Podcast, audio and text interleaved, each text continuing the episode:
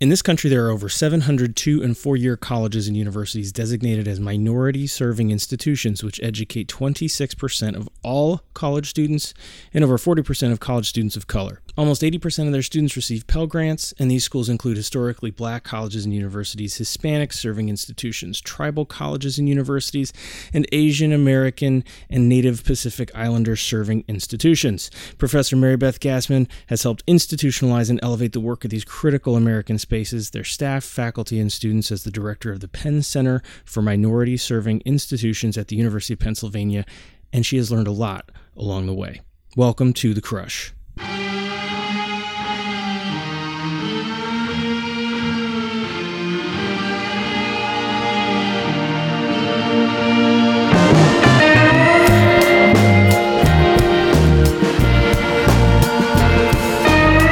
Welcome to The Crush. I'm Davin Sweeney, a college counselor at CollegeWise and a former college admissions counselor at the University of Rochester who talks to people in the college and college admissions ecosystem whose work deserves whatever small amount of amplification I can provide via this little platform of mine. Work like that of Professor Gasman, who you'll hear a lot more from in a moment. First, welcome to new listeners. Don't forget to subscribe so that you can be reminded when episodes come out because they uh, they come out without warning, out of the blue, boom, new episode. You never know. It may rise to the level of uh, an emergency podcast like the one I put out with Eric Hoover uh, lately at the end of the uh, Aunt Becky college bribery scandal week. And uh, heaven forbid you miss stuff like that. You never know. On that topic, today's episode is very important to me as it represents a piece of going to college that I think is exactly what isn't being talked about, but what definitely ought to be getting discussed, and that is that we have roughly 437 four year minority serving institutions in America, a group of schools which, as a system, is doing a much better job of spreading the critical resource of a college education through American communities. Through what I'm going to guess as being a considerably higher admit rate on the whole than non minority serving institutions. Which is to say, to the extent that college is about social mobility, these schools stand as examples of places that are doing that work as a central element of their mission, if it isn't actually their whole actual mission. What is an MSI? Well, it's a federal designation for colleges with at least a 25% minority student enrollment, a designation which brings with it funding and other resources. These places matter because as we set national goals for improving college completion rates, you can't have that conversation without looking at these places which serve so many students overall and so many students who find themselves statistically below national averages for college completion. So I, I need to be honest though, this conversation is not a deep dive into the matter of minority serving institutions themselves. I hope to have that talk with Professor Gasman, perhaps again in the not too distant future. But the fact remains that she is just such a generally interesting and fun person to talk to that we just kind of talk about a whole bunch of stuff that is uh, admittedly directly related to her work. But we uh, we really just uh, ended up talking about a whole variety of things. I was initially more personally interested to talk to her, as you'll hear at the outset, specifically to understand more about how the role of minorities in faculty and administrative roles matter in colleges in general, and not just MSIs.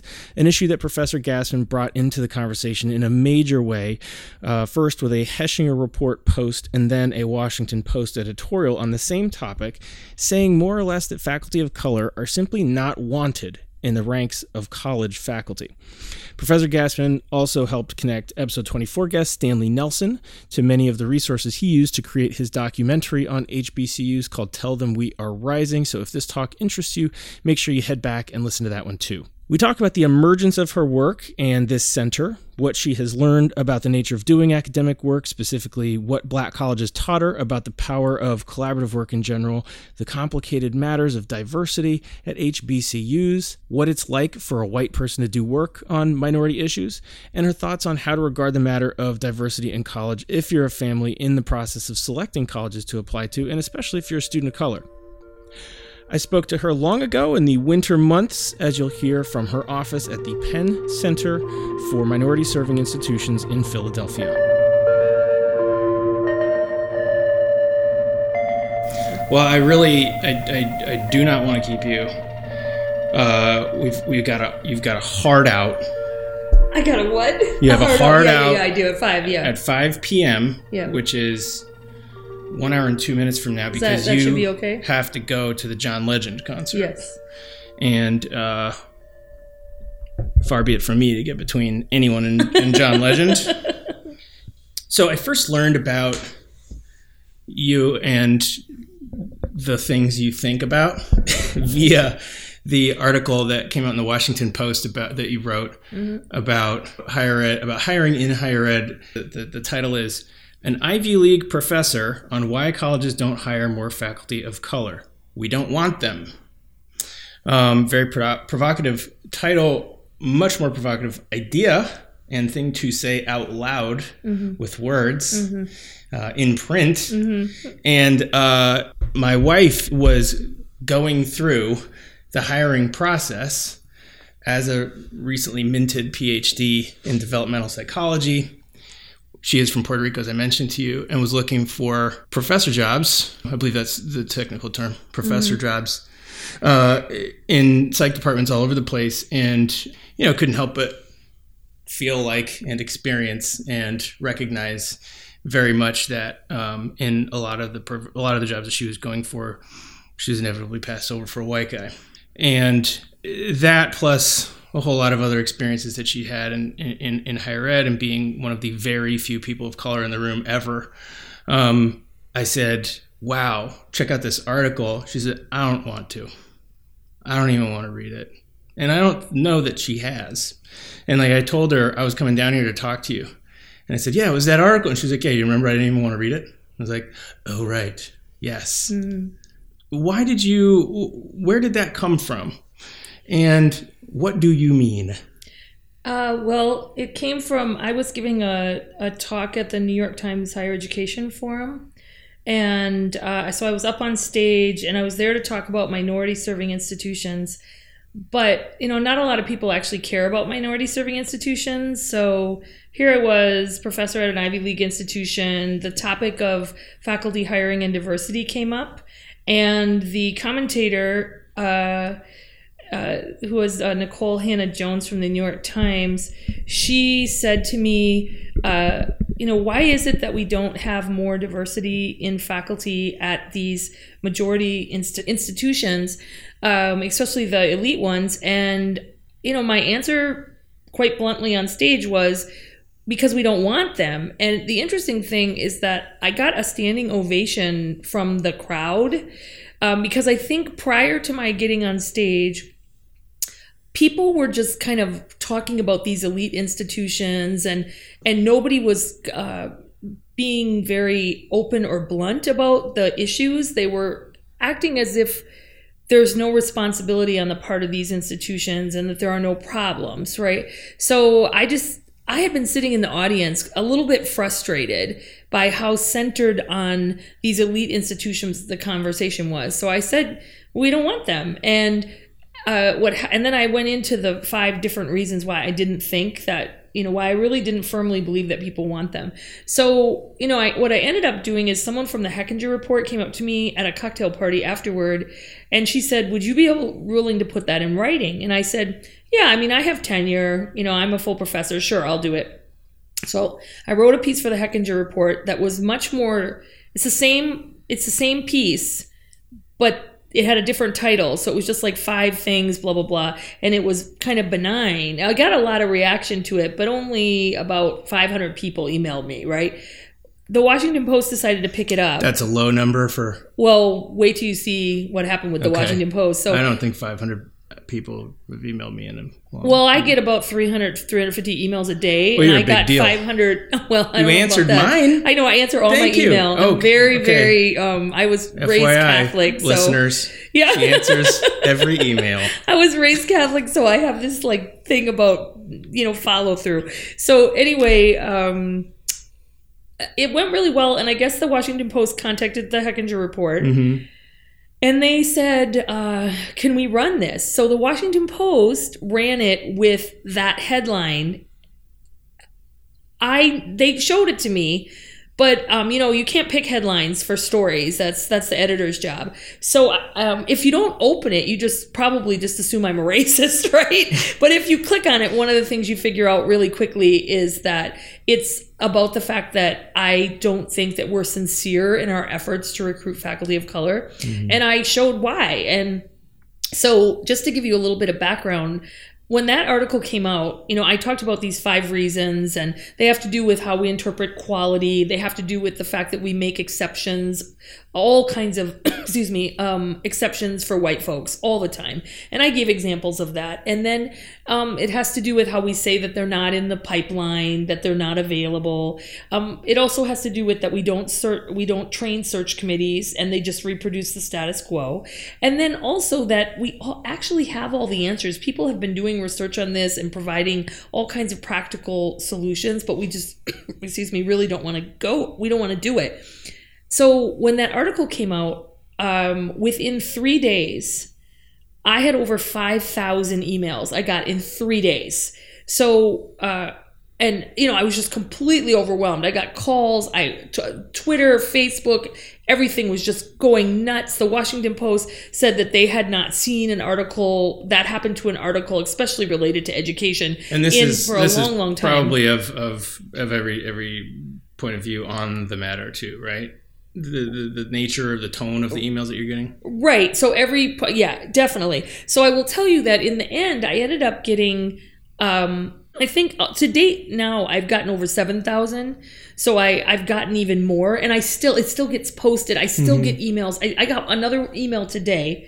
I got it was posted all over Twitter again the other day.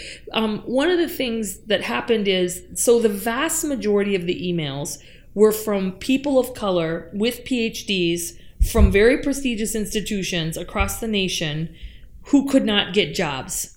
So I had almost 5,000 of those to date Jeez. of people of color who could not find jobs. Now, I got, and then, so if you're looking at this big body of about 7,000 emails that I've gotten over the past two years, I also ended up with about 500 It's kind of interesting that it's kind of turned into a data set. Uh, on It its is a data right? set. Yeah. I have like it all in Excel. You know, I, I took the names off Uh-huh. people, but I ha- I put it in Excel. Of course. So, um, but the other thing I got were about like 500 or so emails from people saying, you know, I I completely agree with you. I've seen all these things happen.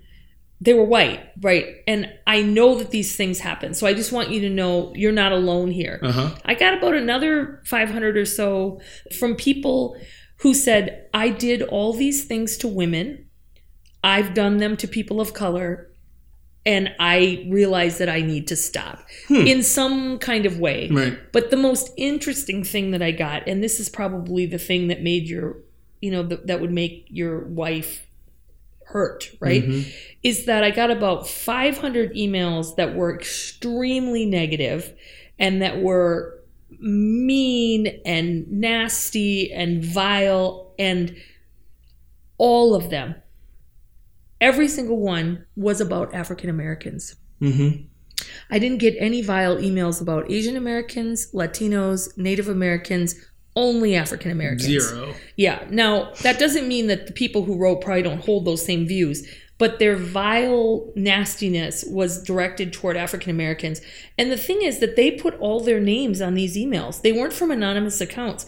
I actually know where they work all over the country. And, you know, I didn't respond to any of them. I did take three days and respond to all How, the how does other that emails. sit with your faith? Um, what do you mean, my um? You didn't respond to those, you know, but you I didn't. I mean, I didn't respond to any of mentioned the your Catholic ones. Constitution yeah. being a part of why you responded. Yeah, I mean, I would tell you that. Okay, so one thing you should know about me is that um, I don't respond to haters or trolls. So I've had to get to the Cheers. point. Yeah, I, I just had to get to the point where. Um, because I've, you know, I've been dragged by Rush Limbaugh on his show. I've had the what's it? Not the um the not the Daily Caller, but the Daily um that that um Stormer. Da- the Daily Stormer write horrible pieces about me. So you know, I've had people I, I, a few years ago or a year ago. I had a death threat here, Mm-hmm. um, and and the thing is that I've just learned just not to respond to haters. Yeah. But I always respond to to good people, right? I mean, and and, and so. Um, I did respond to all of them, and because most of those people sent me like these gut wrenching kind of stories of their life, so that's kind of what happened with that that piece. And you know, now it's been two years, and I've give I, I actually give a talk related to the piece where I you know go more in depth, and then I have I'm working on a book right now that's going to come out with Princeton University Press, and it's um, it's called We Don't Want Them, and it's about faculty diversity in the academy, and um, and it's you know using data and elaborating on this whole topic. Yeah, I mean, I think that one of the reasons that my wife didn't want to read it is probably because she just didn't need to necessarily see the evidence of what she was already kind of experiencing because she still needed to deal with it because she hadn't been hired yet you know? Right I, I would agree i would agree. And the, but the one thing i will say is whenever i give a talk i always tell people that i'm actually hopeful and uh, they like how can you be hopeful when you've seen all these things right? Because i've seen them all across the country. You know i've seen them at my own institution and other places that i've been but i'm i'm hopeful because of younger faculty, not in age per se, but on the track they tend to be much more open minded. They tend to be just um, much more open to yeah. having difference. And I think for me, that makes me hopeful.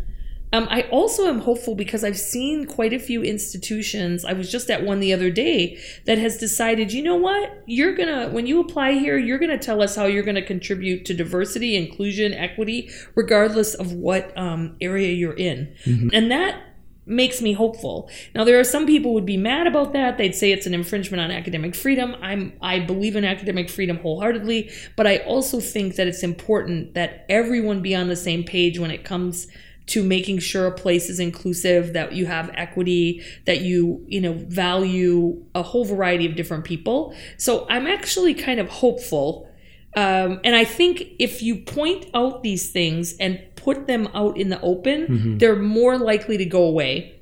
One of the things that I do whenever I'm giving a talk is I talk about the silence. So it's not necessarily the loudmouth people saying all the terrible things. The ones that scare me are those that are silent and don't speak up. You know, the that um so you'll have a lot of faculty who are afraid to speak up and um, and just won't do it. And so those are the ones that I'm trying to challenge to say you have to speak up. You mm-hmm. can't just let these people bowl over, you know, uh, good candidates. You if you see systemic racism, you've got to speak up. You know that whole Amtrak thing if you see something, say something. I think that's how we need to approach um, systemic racism in the academy. But I don't see a lot of faculty speaking up. Why not? Why not? Yeah. Um, there are probably a whole variety of reasons, but I would say that okay, so I think um, some of them are afraid that they're going to lose their job, and there are risks if you speak up. I mean, people will make your life miserable. You know, they will try. So not everybody's cut out for that. They're afraid they're not going to get tenure. Um, they're afraid. Um, some of them, it's just not in their nature to speak up, which you know that can sometimes be a little bit problematic for me. Um, I think that there are some that are not willing to risk not getting a raise, right? Because you might you might get your hand slapped. Well, that's speaking up. Same stuff that happens kind of with every job. Every right? job, that, yeah, you know. absolutely. Um, the other thing is like think about it in life. Like how many people are we willing to put our our jobs on the line for? Right? Like how many people are we willing to to risk our own livelihood for? Not that many. And I mean, and oftentimes, if you are someone who re- who is willing to speak up, people after a while don't even take you that seriously. Mm-hmm. You know, so, so well, it's yeah. one of the things that I mean, it, it is. Um, I can speak from from a lot of experience that it isn't a, that that it's an instinct that you have to cultivate. You know that it doesn't come naturally to right. a lot of people right. to do that. I mean, just because you know, as we've I think been taught, um, you're kind of going to get punished for it. Yeah, and, you are. You know, maybe in in very real economic terms if it's the workplace mm-hmm. but also like there's this book that I, I i'm reading that i have in here you've probably seen this oh yeah white mm-hmm. fragility by robin diangelo mm-hmm. and one of the things that she talks about is you know people that that exhibit this defensiveness if you charge them with having done something right. racist, let alone being one, uh, that, that that defensiveness is a form of bullying. That they say they are going to make it so hard for mm-hmm. you to confront uh, this issue with them that you're not going to want to because it is such a uh, it's going to be such an unpleasant experience for everybody as a result. Right. And I I also think, for example, I often tell people when I'm giving a talk, like when I'm talking to white folks, I'll say to them, one of the things that white people are the most afraid of is being called a racist. Mm-hmm. They're really, really afraid of that. And what I say to them is, let me tell you something.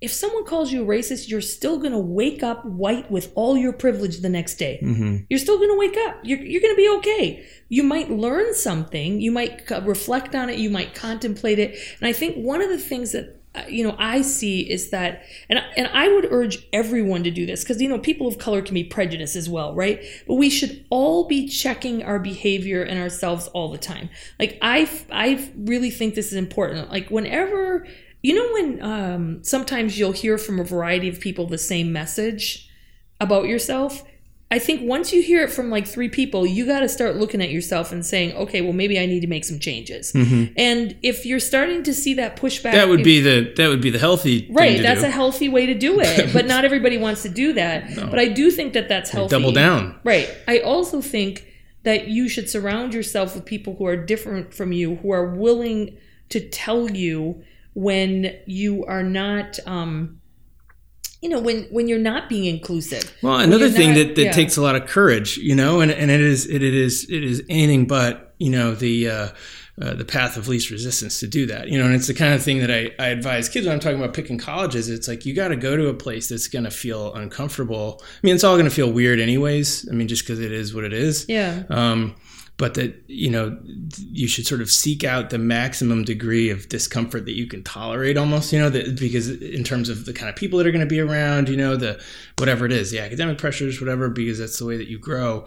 But again you know it's just you know i'm i'm thinking about members of my own family to whom i've not spoken for some time because uh, they revealed themselves to be racists Yeah. um, uh, over the course of the last presidential election, it became very difficult for me to to speak to them about this without that def- that bullying defensiveness yeah coming up. yeah Um, and that I got to the point where I had to say to myself, like, you know, and I still don't know that I've got the answer to this question. You know, to what extent is this my responsibility to kind of teach them about this stuff? You know, and I think that it's different when you're in the academy and when you're in uh, a college campus and you're in a community here where at least there is the, you know, arguable but more than the off-campus reality that you're in a place where you can discuss difficult ideas. Right. And I think so, you know, family and the academy are two separate things. I do feel like, I mean, I have a bunch of those people in my family, but I'm not, aside from my mom, I'm not really close with my family. But um, I, I do think if I was close with my family, I would probably be pushing back a bit. My mom's not like that at all, so I don't have to push back. But within the academy, I do think that there are a lot of people who don't think it's their job. And whereas I do think that if you're going to be a full participant in higher education, that and that you actually care about students and you care about learning and you care about um, you know equity if you really care about those things then you need to be speaking up. I think the problem and this is the problem in society this is the problem nearly everywhere that the problem is that people good people don't speak up you know it's what what, is the quote from martin luther king? It's it's not the right? It's not what our enemies say it's the silence of our friends right? And and i, I butchered that but but it's it's basically the silence of our friends. And so but i have a lot of people who will when i'm giving a talk on this topic will say to me well i'm afraid. I'm afraid, and I try. I even gave a talk recently where I talked about the power that faculty have. Now, not all faculty have power, you know, but if you're a tenured t- tenured professor and you're at a fairly you know um, resource well resourced institution you have a considerable amount of power compared to other people. And you should be able to use that that power to help other people Right. i feel. But again you will you will pay a price if you rock the boat too much that's that's how it, it works and you know people will find ways of shutting you up of shutting you down of slapping your hand i mean these are these are things that happen and you can all you got to do is look you can see across the country where this happens to various professors Right. yeah Um, let me shift gears and Mhm. um, and and ask you about your your work here. So you're the director of the Penn Center for Minority Serving Institutions. Thank you. Um, yeah. yeah. So, uh, did the Penn Center for Minority Serving Institutions exist before Marybeth Gasman, or did you put this thing together? Um, I created it in 2014, so it's about to be five years old. Oh wow! So it's still really new. Mm-hmm, it's very new. Where did this come from? What were you um, doing before that, and why did you decide to have, get get get in, get behind this crazy idea? So um, I've been a professor here for 15 years. And I think maybe in 2009, I, you know, I was a full professor. Um, I was sitting in my office one day and um, I started to think a little bit about what I wanted to do in the future. And then it took me a little while. I ended up um, shifting my work a little bit from just doing research related to black colleges to minority serving institutions overall. And um, by about 2013, I sat down with two of my PhD students and I said, I think that rather than just, you know, I've written 25 books, right? So rather than just write books or all these peer reviewed articles and I, I want to do something to give back and I want to do something that has a larger impact and that is more um, family oriented and communal. So we started, we kind of laid a plan and got some seed funding and from outside of the university and um, although my president did give me some funding uh, early on, a small amount of funding. But um, one of the things that we did is just put together a plan, and then we decided to open a center related to um, uh, uplifting and um, highlighting the work of minority serving institutions. So, you know, there are over 650 of them across the nation um, and they educate uh, 26% of all students and over 40% of students of color and enormous amounts of low income students like almost 84% of the students are on pell grants so what does the school have to do to meet that designation to be considered a minority serving institution they it's a federal designation okay. and so they would have to apply to be either um, an Hispanic serving institution, uh, low income Asian, American, and Pacific Islander serving Native American serving. They could already be a black college or a tribal college. They don't have to qualify. Um, and then, or you could be predominantly black institution. Why would a school seek that designation? Um, there's funding tied to it, and um, they can get that funding and then better serve their students. So that's being able to provide more programming for your students and retain them is probably one of the major reasons. Um, and so, you know, we wanted to do research related to those institutions. We wanted to do programs, and mm-hmm. I wanted it all to be free. Mm-hmm. So we have all kinds of programs at our center. Every single thing is free. We don't charge for anything. And then we also, you know, we engage. You got to sign in at the front desk, though. Well, that's the higher ed okay. front desk. Yeah. Right. Did they make you sign in? uh, I think they, they, I told them, I mentioned, I dropped your name. Oh, okay. So, in addition to answering all your emails, listeners, all you got to do is drop your name at the front desk. so They'll funny. send you right around. Yeah. So, um, so basically, we uh, it's really important to me because we're located at Penn mm-hmm. that we don't charge for our programs. So our programs um, they're really not focused on Penn though; they're focused on um, bringing opportunity to students, faculty, staff, presidents, um, alumni of minority serving institutions. So they range from everything from uh, programs for those people who aspire to be college presidents, programs for students who want to study abroad, uh, programs around uh, becoming a, a professor, mm-hmm. and um, we have like graduate student weekends. Um, we have uh, programs related to internships and career opportunities. And what we do is we partner with a lot of other organizations and then we bring in money. So we're, we're pretty heavily funded. Um, we bring in money and then we um, partner with all kinds of minority serving institutions across the country to support a variety of different uh, um, programs. And we also we fund researchers Uh, we we promote the work of researchers, mainly people of color, but not always. And and uh, that was really important to me. To rather than merely focus on my own career, I wanted to start like a network of people interested in this topic, and also to get more people. And I think this is really important to be generous in the academy. Like I feel like the academy is this me me me me me really me focused environment and i don't think that that is helpful. I don't like it at all. Um, and so one of the things that i do with my research team here is that um, everybody works together everybody supports each other regardless of their degree. Um, everybody gets credit. And uh, and i think that that's the best approach rather than the me me me approach. This reminds me of something you said in a video that I saw um, while I was, you know, doing my my daily YouTube search of Marybeth Gasman mm-hmm. content on YouTube, um, where you said something about that in the sort of traditional academy environment, especially at probably a place like Penn, you know, there's this there's this attitude of look to your right and look to your left. Only one of you guys is going to be here at the end of this mm-hmm. class because this ain't for suckers. Mm-hmm. You know what I mean? But then eh, that there's a different attitude, which is to say, particularly, I think you were saying at minority serving institutions, mm-hmm. that if you look to your right and you look to your left, you're responsible for the success of those people. Right. And so this sounds very much like the exact same philosophy mindset that you bring to this project.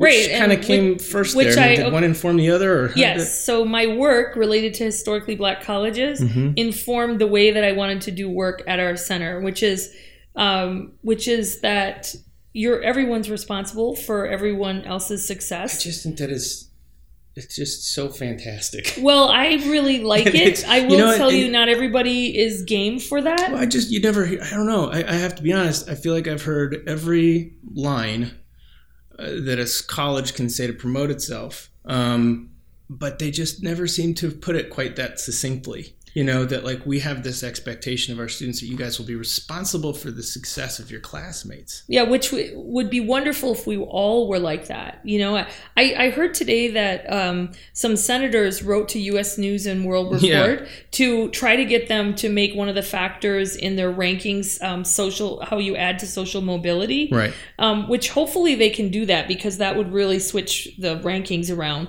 but I, I think that there, there, black colleges are better than anyone at being able to kind of promote the ethos of it's important that you support one another.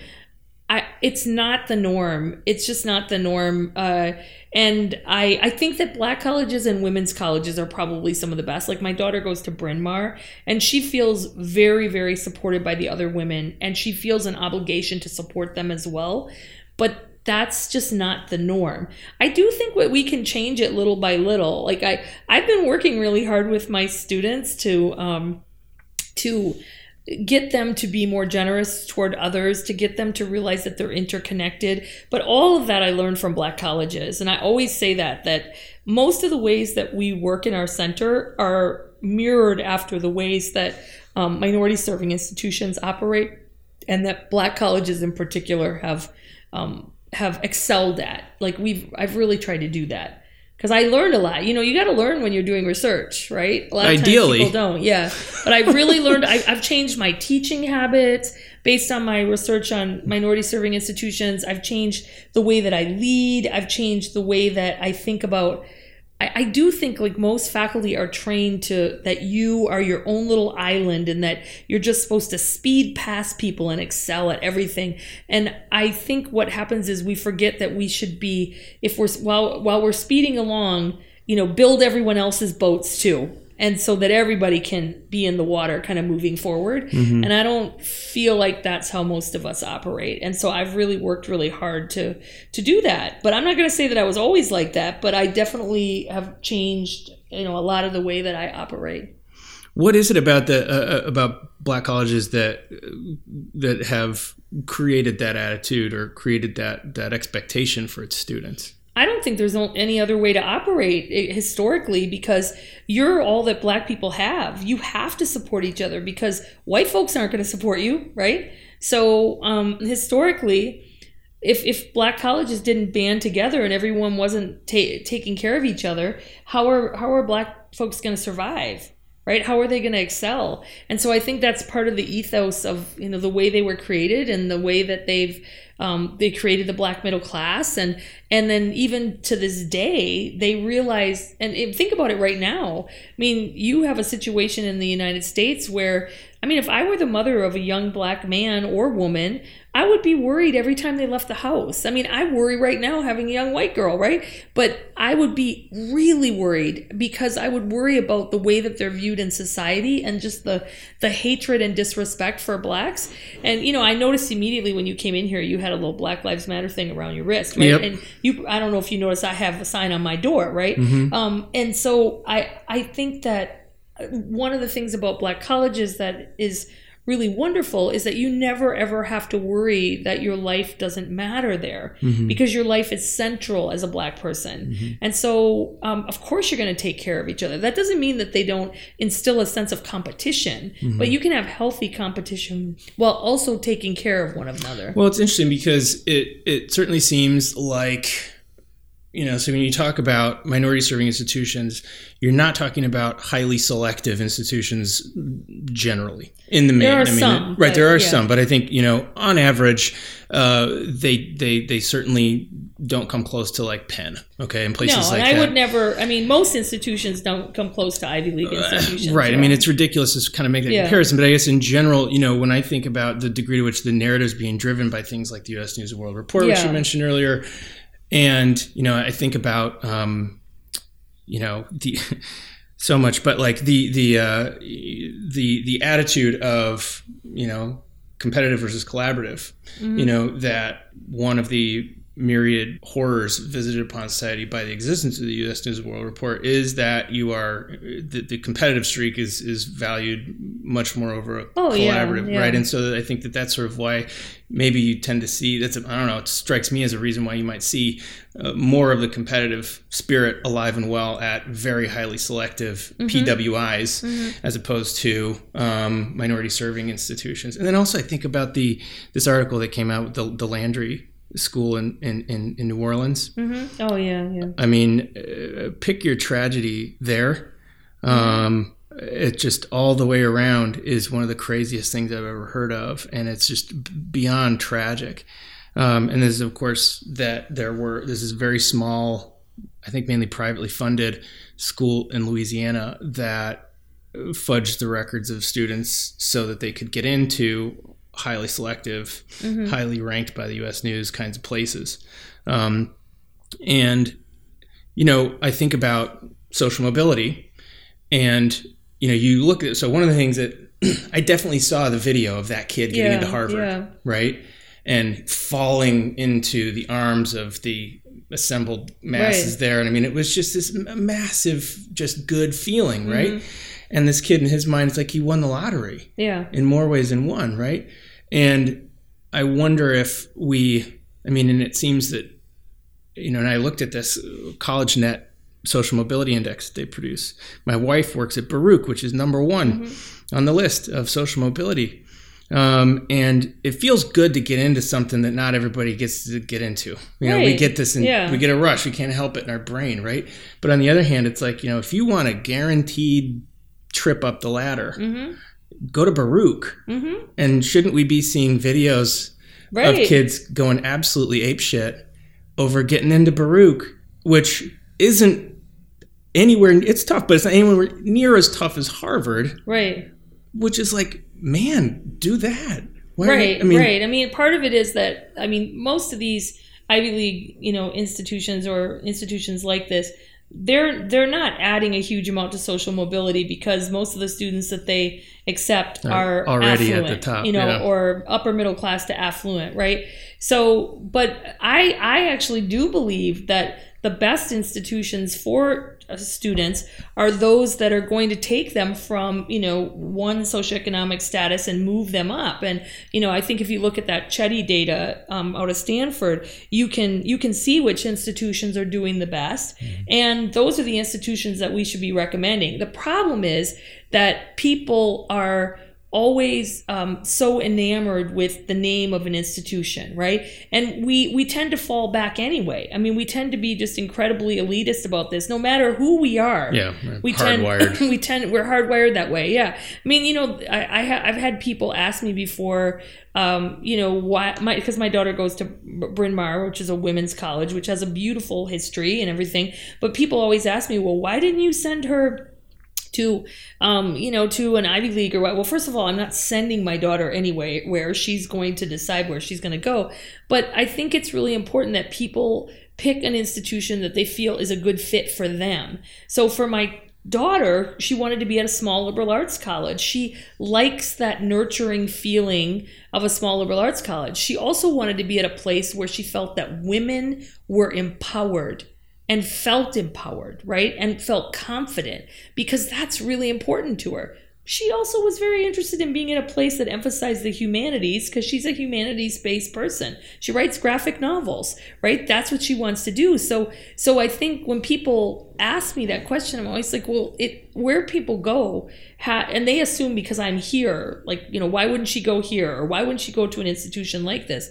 Sometimes you have a child who just that that's not the best fit for them. That's not where they're going to be the tuition most remission be damned. Yeah, yeah, that's true.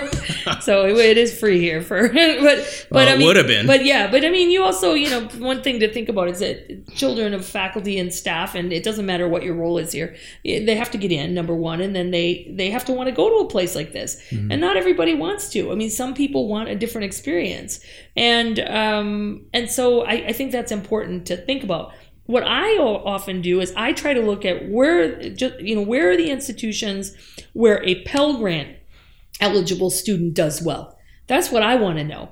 You know, rather than because it's it's fairly easy for an affluent student to do well. They got all kinds of safety nets. They probably had all the test prep, all the extra stuff, yeah. right? Whereas it's a lot harder. And I was a Pell Grant student. You know, I grew up very very poor, and I I went to school on Pell Grant and a student. Where'd loan. you grow up?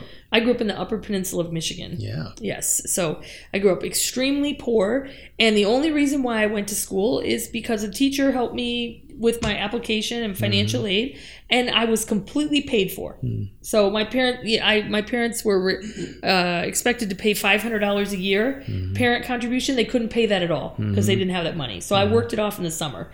But the thing is that my institution, which I went to this little school called St. Norbert College, should get a pat on the back for taking me from the lowest income in the country to someone now who's a professor at Penn. Mm-hmm, you know, like, mm-hmm, I mean, mm-hmm. so uh, that's a big deal. Right. Uh, they they they should that that's a point of pride. Yeah. Um, you've so. been talking about, uh, you've been thinking about HBCUs for a really long time. This is your yes. primary area of research. Right? Yes, and I started doing research related to HBCUs in 1994. Mm-hmm. So it's been a long time. Yeah, yeah, my four um, years. I um, my my dad uh, went to uh, Brown. I'm from mm-hmm. Portland, as we established earlier, um, and not just you didn't just stare look at me and say you must be from Portland, even though you got close. Yeah, okay. yeah, no. you, you, said you look like a lumberjack, which is okay. You That's do look fine. like a I'm okay with that. I could be accused of looking like worse things and have, uh-huh. but um, my dad went to he went to Brown and then he uh, and he did in like 1968 or 69 he did a semester at Tougaloo mm-hmm. in oh, Mississippi. Yeah. Um, and uh, I, I, would really like to visit one day. Um, ideally with him. Sounds like he's been back mm-hmm. since then. But um, I've always kind of had a little bit of an inkling of a sense that these things existed because of that. Mm-hmm. Otherwise, I probably would have no no real clue. Yeah, especially no real... being from Portland. Yeah. Nailed yeah. it. You know, so for instance, I like I have a student that I work with, African American girl, who I've asked, "What about HBCUs?" You know, and I'm thinking, you know, putting schools on her list for her to think mm-hmm. about, and she says, "You know, Dad says you know, you're going to live in a white world, you got to go to a white school. You know, um, what do you say to something like that? Well, first of all, you're actually not going to live in a white world if you're um, applying for school right now because, um, you know, pretty soon by 2050, which is not that far away, and it's already happening. The country will be majority minority. We already have huge increases in Latinos, in Asian American Pacific Islanders. Yes, but that is not trick. That is not filtering up to the uh, level of institutional control. To you mean to the older folks, or you mean to the people controlling like resources? Yeah, like let's you know Yeah, she, she lists them here in this book. She says you know uh, let's see let me see if I can find them. I know you got to get to see John Legend, but I really No, but you're get- but you but are you know what I mean. That, the like if you look at the who's in charge of the military, who's in charge of the you know presidents of the you know uh, of of the uh, universities, so on and so You're ev- ev- absolutely they're all white, right? Right. What I would say is that you are seeing some some changes in that, and I think you'll continue to see more. But here's the other thing that people forget is that black like black colleges are some of the most diverse institutions in the nation. So their faculty is more diverse than all of all other types of institutions. You know, yes, it's 60% black, but it's 40% everything else. So mm-hmm. most majority institutions, they're 78% white. And this is an interesting. This is like uh, just a fascinating thing to think about. That I believe one of the things that you wrote about in a recent report that you did on sort of the state of HBCUs is that if they're going to kind of make it, uh, that one of their goals needs to be to diversify their faculty, or div- rather Diver- diversify yeah. the students. And obviously, we think about that. We in the PWI sort of thinking and living landscape Mm-hmm. As a completely different phenom- phenomenon. But for HBCUs, that means bring in more students who are not necessarily African American students. Right. I think to least to survive, you kind of have uh, to do that. Like everybody draw. has to take in a whole variety of students. Mm-hmm. Um, but HBCUs, their student body is actually fairly diverse. I mean, it's overall they're 13% white. They're, um, you know, they they have about uh, right now it's a little over three percent Latino. You know, about two percent Asian. You have a lot of um, multiracial students Mm-hmm. that are going to HBCUs. You have a lot of international students across the board. Um, what does the what does the composition, the racial and ethnic composition, look like between undergraduate programs and graduate programs? The graduate programs are much more diverse, but the undergraduate programs, especially at public HBCUs, they're fairly diverse. The privates are a little less diverse, um, but they're changing. Like, for example, in Texas, the institutions are becoming not only um, historically black, but also Hispanic serving. If you look in North Carolina, you're, there's an influx of Latinos there. You're seeing the same thing with the HBCUs there, getting more and more Latino students. Um, so that is changing and some of them are actually going after a whole variety of students. You know they're never going to not take you but the thing in terms of race i mean they're just not like that right? But there are institutions that have hired latinos to be in their college admissions. They've hired asian americans to be in their college admissions. So i think they see the writing on the wall that they have to appeal to a whole variety of students. Um, the other thing is what I would tell a parent who said, you know, you you got to go to a white school, you live in a white world, is that all black college students, the minute they step off that campus, they're in a white world. So when they go to dinner, if they go to dinner, like go get pizza at a local place, they're in a white world. If they if they you know go get a haircut, if they whatever, they're gonna they're on their way through a white world to wherever they go, and I think that's important. Another thing is that most of the boards of trustees have white folks on them.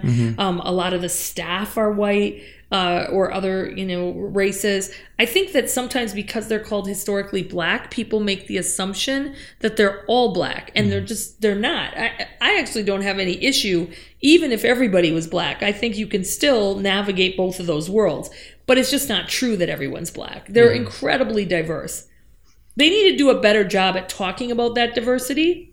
Um, but I understand sometimes why they might not. I mean, some of the alumni want to hold on to that specialness, right? To that kind of safeness, to that nurturing environment. And I get that. I get that. Don't you think that you you know the enterprising white student that goes to an HBCU is a pretty special kind of kid that uh, you know is is is going to be probably very deferential to that tradition.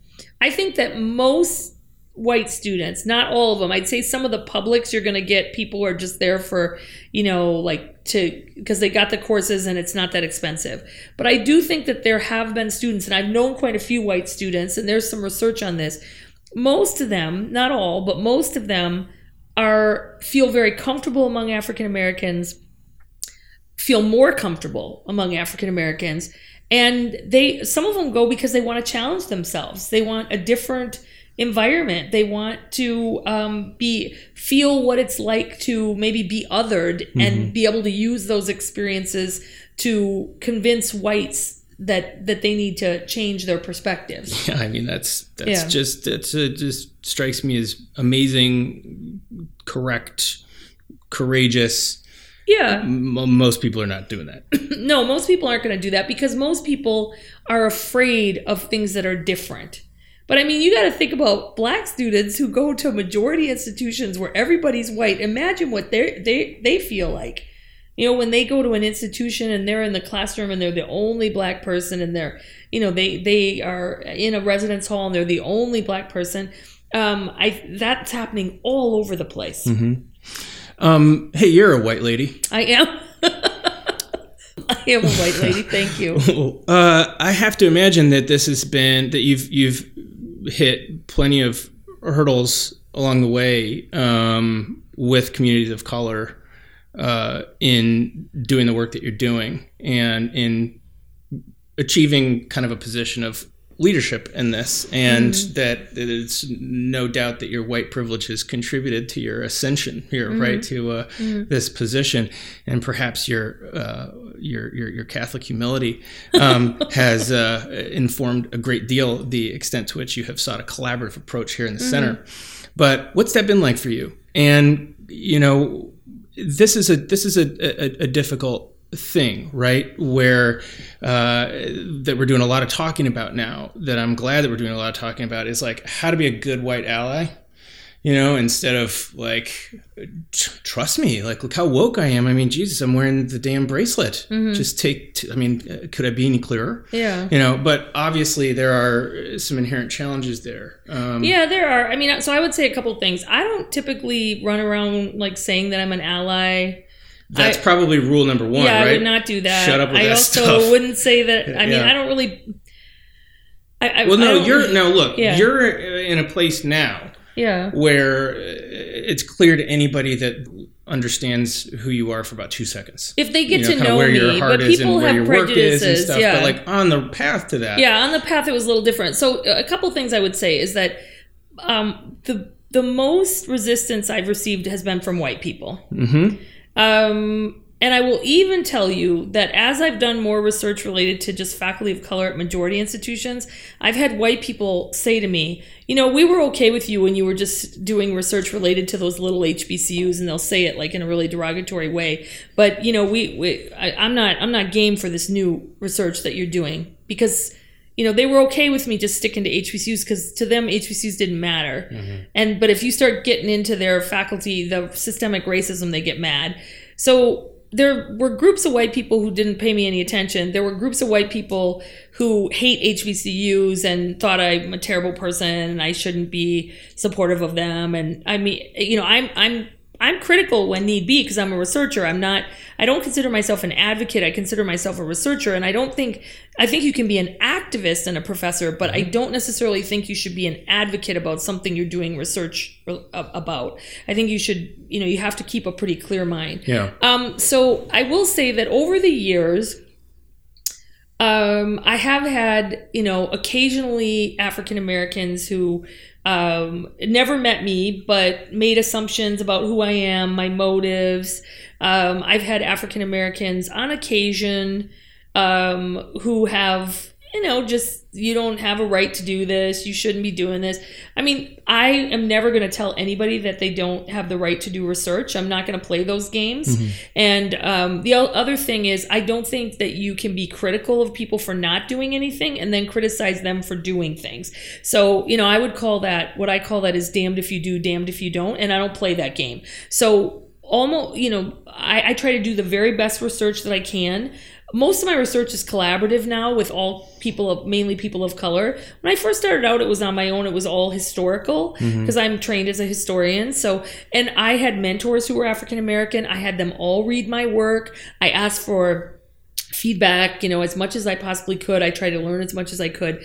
So over the years there have been a few people. I would say that i rarely ever get any um, backlash from latinos uh, from Native Americans or from uh, Asian American Pacific Islander community.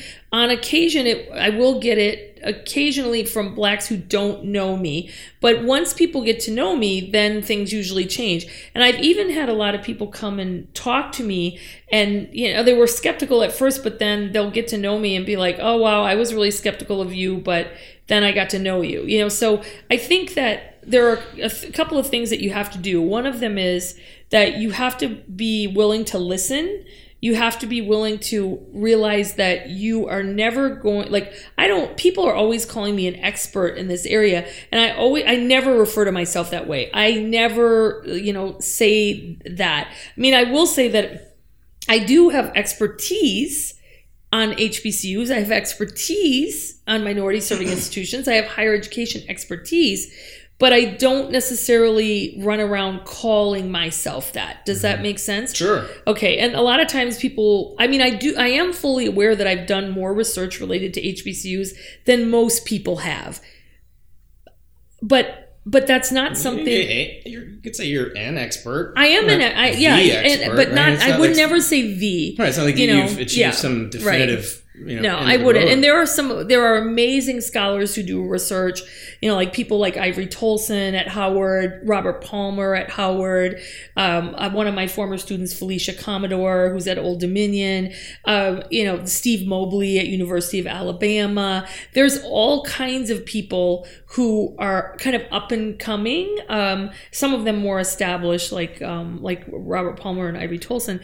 But um, there are quite a few people, and there are people who came before before me, like a Jackie Fleming who wrote Blacks in College, or Walter Allen who you know wrote books about the differences between predominantly white institutions and black colleges. James Anderson, who wrote, you know, the education of blacks in the South, uh, who really wrote the, one of the first histories of, of black colleges. So there are all these people. Now, I happen to concentrate in this area and have done a lot of work in this area. And I've also mentored many, many, many, many people. And I think that's one of the things that's really been the highlight of my life is is mentoring all these young scholars who do research mm-hmm. related mm-hmm. to HBCUs. Most of them black, but not all. some of them white, some of them Asian, some of them Latino, right? Who've decided that they want to do this. So yeah, I mean, and there are some people who don't like me. Now, here's the funny thing: is that of those people, most of them never met me. Um, I mean, there are a couple. You're very likable. Well, thank you, but but they have never met me, right? And I think that if they were to call and spend a little time together, mm-hmm. then they wouldn't have those kinds of prejudices. Um, but you know, I think the one thing I figured out: I'm 50. I don't really care if they don't like me. Mm-hmm. It doesn't make me feel bad. It doesn't mm-hmm. hurt me. I, I, I, just really don't care. Mm-hmm. I think that every, you know, I surround myself with a lot, everybody at my center except for one person is a person of color. It's really important that I surround myself with people who will check me mm-hmm. and um, I collaborate with people of color on all my projects. I mean, these, these things, those things are very, very important. And I'm not the lead on everything. So, you know, most of the time at this point, I'm hardly ever the lead. Mm-hmm. So it's just because I want other people to have opportunities.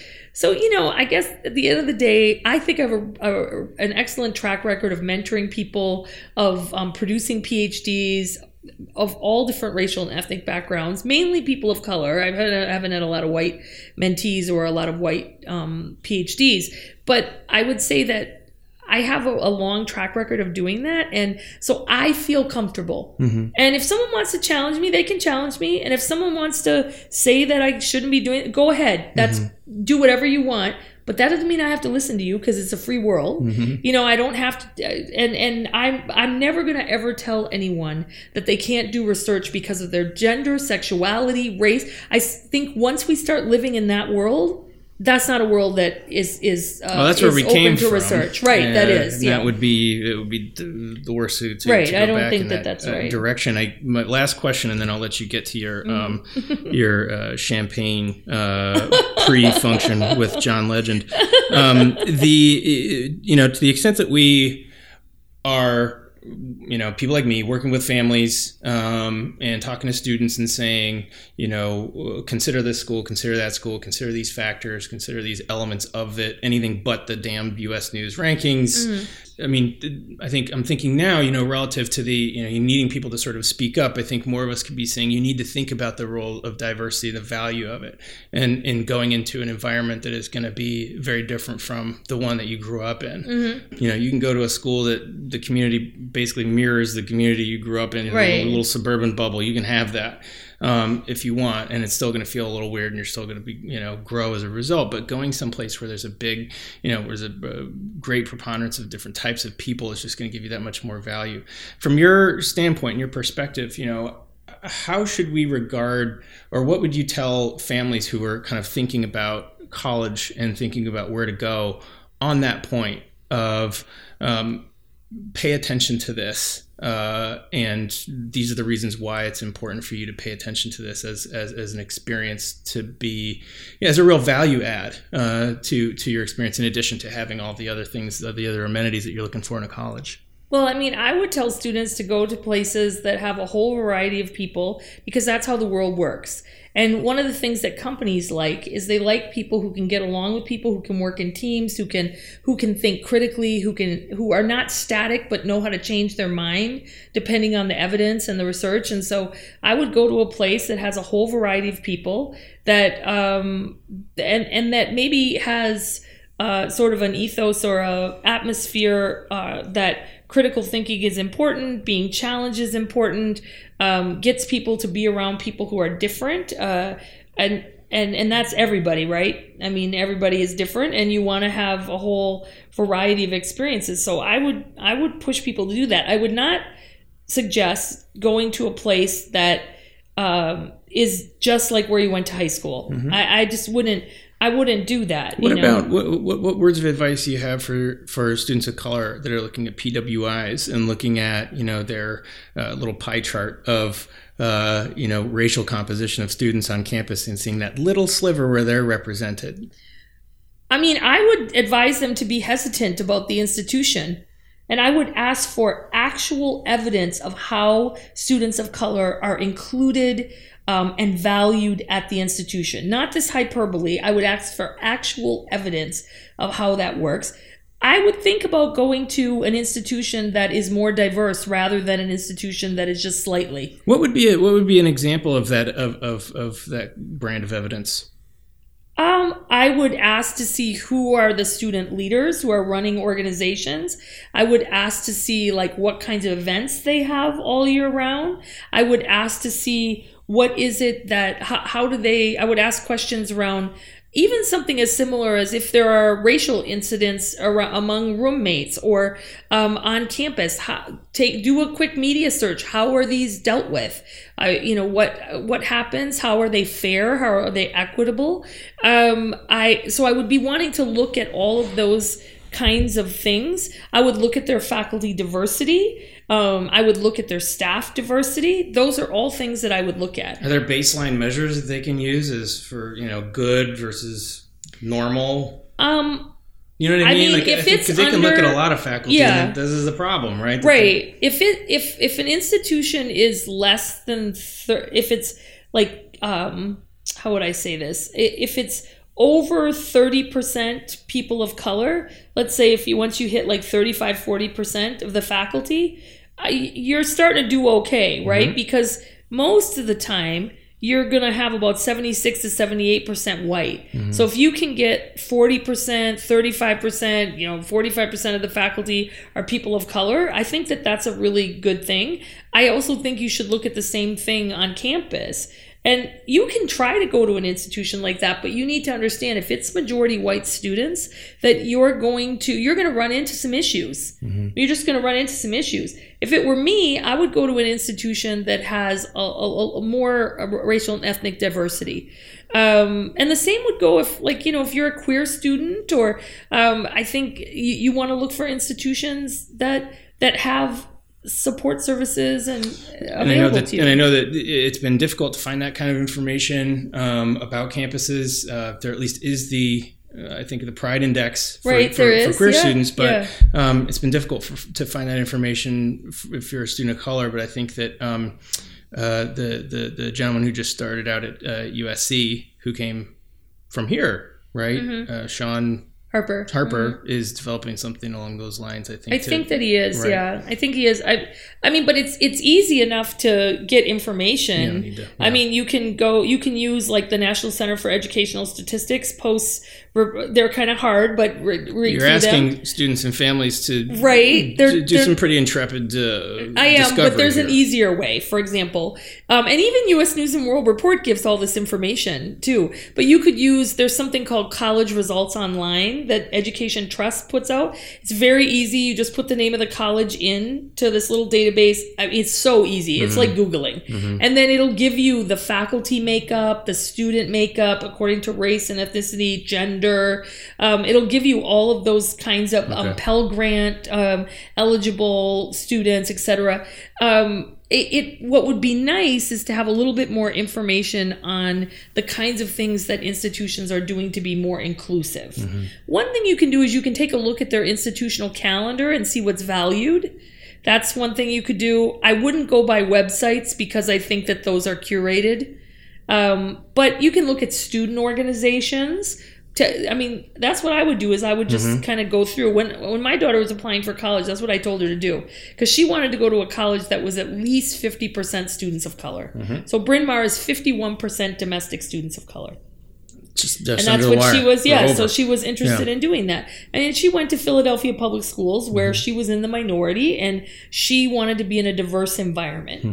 and uh, and so you know there were limits to how how white the institution could be because she just didn't want to Yeah. didn't really want to do that be so. unfamiliar to her. yeah, yeah. Um, what song are you looking forward to hearing the most this evening? well it's a christmas concert Yes. So um, let's see. I really like his version of, of chestnuts roasting on an open fire because his voice is super low in it. Mm-hmm. So I'm looking forward to that. I'm Okay. really just looking forward to going with my, my going with my daughter, and I think it's going to be really fun. I'm extremely jealous. Uh, I'm sure you'll have a blast. But thank you so much for taking the Oh, time welcome. to talk to me. But uh, more importantly, for doing the work that you're doing Oh, you're and um, getting it out there. And I think it's all of it is just such a really important message, particularly the uh, the the pieces about um, working with each other and elevating each other in the work of one another. So thanks for doing that. Oh, you're welcome. Absolutely. Right on. Pleasure. Thanks. As you were. Okay. Back to John.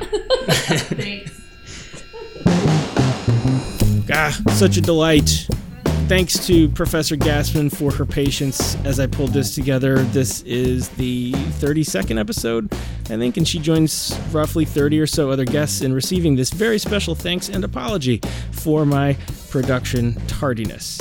Today's Good Friday, so that's that's it. I waited for a special Catholic day in her honor to get this out. That's exactly that was my plan all along. Hey, so she was able to keep one little detail under her hat when I talked to her because a few days after our conversation, the news emerged that Professor Gasman would be leaving Penn and taking a job and her Center for Minority Serving Institutions with her to Rutgers University, where she will be the Samuel DeWitt Proctor Endowed Chair in Education. I hope to be able to talk to her again in the future, and when that happens, it will be from her position in that endowed chair, just across the Hudson River from me at Rutgers. I have included links in the show page to a bunch of the different uh, kinds of things that we talked about, stuff that we referenced, like Raj Chetty's famous poverty and social mobility data, more detailed information about minority serving institutions if you want to actually learn more about those, and a pretty fantastic article in The Atlantic by uh, a writer named Will Stancil about the truly heartbreaking story of the students at the T.M. Landry School in Louisiana, which I mentioned in the interview.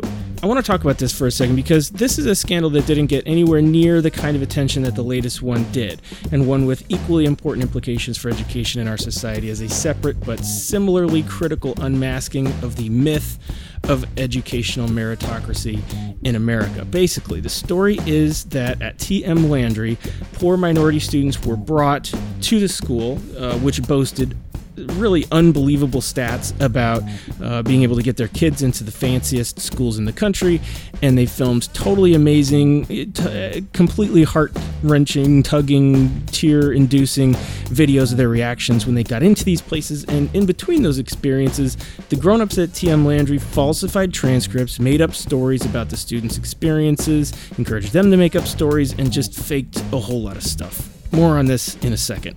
We love a good miracle story and we want to believe in it. I love the Elizabeth Holmes story, as you guys know, in part for this reason. It provides a shortcut through spending the necessary time to engage the problems that are actually really, really big and gnarly, whether the problems are related to phlebotomy or educational inequality. Here's what the author of that Atlantic article, Will Stancil, had to say about the TM Landry oh, situation.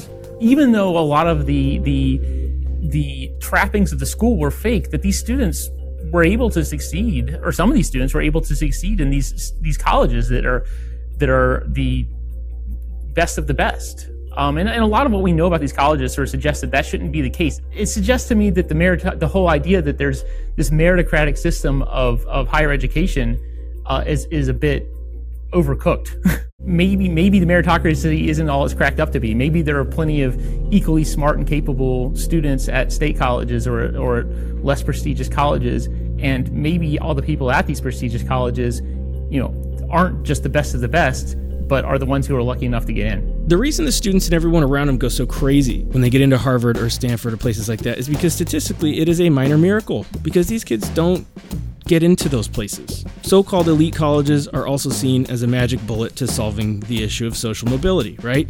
The problem is that Landry wasn't just falsifying records, they were also coaching these kids to lie about the hardships they faced on their path to college, a particularly cruel ruse that encouraged the students to lean into their poverty and hardship, if not fabricate it outright, to produce a narrative of tragedy which takes advantage of a particularly pliable part of the admissions process, that being the fact that admissions admissions counselors are good people with big hearts who believe in the transformative power of a college education. So, where the Aunt Becky gang skirted ethics with their money, these students were encouraged by adults in their school to do so by highlighting their lack of it. We can't help but take special notice when a student beats the odds, as Landry's students appear to do over and over again. And brothers who got into Harvard and Stanford and who wore sweatshirts saying as much were even invited on to Ellen DeGeneres' uh, show, which is basically the de facto national repository for heartwarming things, right?